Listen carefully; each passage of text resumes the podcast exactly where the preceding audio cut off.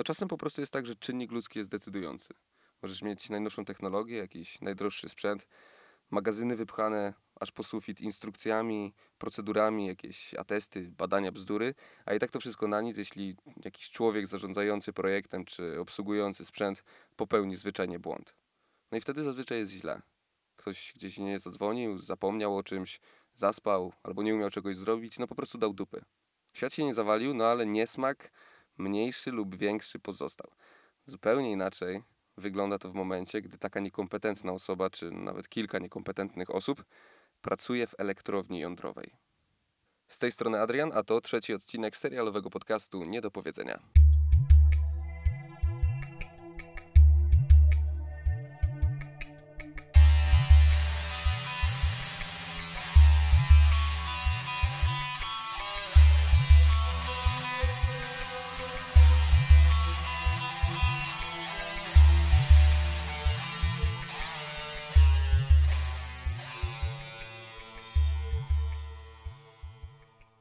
Konsekwencje tego błędu, czy raczej konsekwencje pewnej niekompetencji, braku jakiegoś takiego zdroworozsądkowego podejścia do swojej pracy, pokazuje pięcioodcinkowy serial Czarnobyl, który możecie oglądać na HBO Go. Bo trzeba być skrajnym kretynem, naprawdę.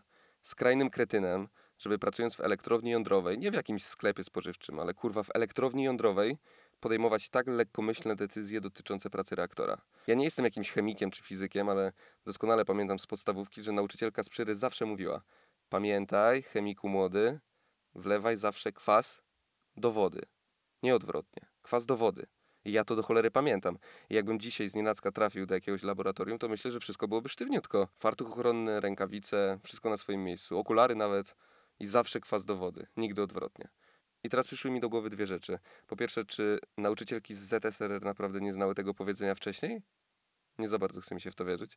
I po drugie, czy Diatłow, czyli osoba w głównej mierze odpowiedzialna za wybuch w Czarnobylu, nie wiedział, że pracując w elektrowni reguły i wszelkie instrukcje obsługi są po to, żeby je przestrzegać, a nie łamać? Że to nie jest podwórko czy sejm, gdzie moja prawda jest mojsza niż twojsza i moje zawsze musi być na wierzchu. Wracając jednak do serialu, Czarnobyl w fantastyczny i taki bardzo szczegółowy sposób pokazuje krok po kroku wszystko to, co w kwietniu 86 wydarzyło się w Czarnobylu, Prypeci i wszystkich tych innych okolicznych miejscowościach. Każdy z nas pewnie słyszał, jak nasi rodzice czy dziadkowie opowiadali, że kiedyś tam, kiedyś tam dawno temu pili płyn Lugola, że kazano im uzupełniać jod w organizmie itd., tak itd. Tak A to wszystko powiązane było z wybuchem elektrowni gdzieś daleko w Rosji. I tyle. Co ciekawsi świata doczytali pewnie resztę na Wikipedii. Oczywiście, jak już z Wikipedii można było korzystać, i sprawa załatwiona. No ja nie doczytałem, szczerze to przyznam, i dopiero w trakcie oglądania serialu zdałem sobie sprawę ze skali tej katastrofy.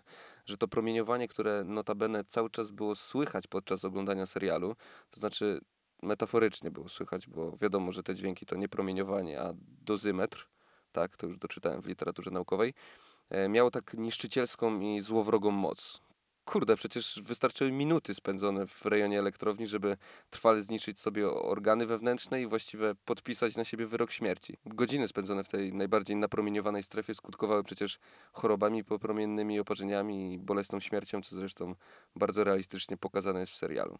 I strasznie szkoda mi tych biednych ludzi, którzy gnieceni, przyciskani totalitarnym systemem przyjeżdżali mimo wszystko do elektrowni, próbując ratować sytuację w warunkach, na które nikt nie był przygotowany, w warunkach, na które nikt nie był w stanie nikogo innego przygotować. No nie dało się przeprowadzić tej akcji ratunkowej, czy nawet akcji łagodzącej zniszczenia wybuchu, nie mając tak naprawdę żadnych narzędzi, które ochronią tych, którzy niosą pomoc. Bo przecież dochodziło nawet do takich abstrakcyjnych i skrajnych sytuacji, gdzie ratownicy i myślę tutaj o strażakach, naukowcach czy górnikach, no wszystkich tych, którzy, którzy nieśli pomoc, zmieniali się w ofiary, które same potrzebowały później pomocy. A wszystko dlatego, że władze ZSRR zdecydowały o tym, że propaganda i państwo są ważniejsze niż życie setek mieszkańców. Że na liście priorytetów nie jest wcale ewakuacja ludzi z okolicznych miejscowości, ale działania, które sprawią, że świat po pierwsze nie dowie się o wybuchu reaktora w Czarnobylu, a po drugie nikt nie będzie wiedział, że jakiekolwiek promieniowanie w ogóle miało miejsce. No i gdyby nie szwedzka elektrownia atomowa, to tak by się pewnie stało. No bo właśnie tam rankiem 28 kwietnia, czyli dwa dni po katastrofie, uruchomił się alarm, który wykrył radioaktywne skażenie. Okazało się, że pracownik tej elektrowni, który wcześniej chodził gdzieś po jej terenie, ale ale na zewnątrz, przyniósł na podeszwach butów radioaktywne izotopy. U nich żadnej awarii nie wykryto, więc idąc drogą dedukcji i wykonując przy tym kilka dyplomatycznych telefonów, ustalono, że coś niepokojącego dzieje się w okolicach ZSRR. Władze związku oczywiście zaprzeczyły i powiedziały, że u nich wszystko w porządku, ale w końcu pod pewnymi naciskami przyznały, że w elektrowni w Czarnobylu doszło do, uwaga, awarii. Mamy już za sobą wszystkie pięć odcinków tej miniserii i muszę przyznać, że oglądanie Czarnobyla no, nie należało do szczególnie przyjemnych momentów w moim życiu. I nie chodzi mi wcale o to, że mi się nie podobało, bo jestem zachwycony tym serialem. Doceniam walory techniczne, grę aktorską, fantastycznie poprowadzoną historię, ten re- realizm, niemalże namacalną Prypeć, Czarnobyl i mógłbym tak naprawdę wymieniać w nieskończoność. Chodzi mi bardziej o ten niepokój, o tę duchotę, która cały czas towarzyszyła temu serialowi. I to jest fajne, męczące, wymagające, ale fajne. Dlatego też jestem pewien, że Czarnobyl to nie jest serial dla wszystkich, bo nie wszyscy szukają w serialach czegoś więcej. Niektórzy po prostu chcą się zabawić, niektórzy, niektórzy chcą rozrywki. No ale w tym przypadku Czarnobyl nie jest rozrywką. Trzeba się nieźle namęczyć, ale w dobrym tego słowa znaczeniu. Jak już zobaczycie cały serial, to dajcie oczywiście znać, czy się zmęczyliście tą historią i czy to zmęczenie w ogóle się opłacało.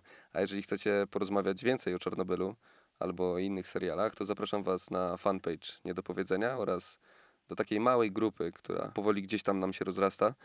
E, Grupy na Facebooku oczywiście. Pogadajmy o serialach. Tam jestem ja, są inni widzowie serialowi, więc na pewno będzie z kim pogadać. Dzięki wielkie i do usłyszenia.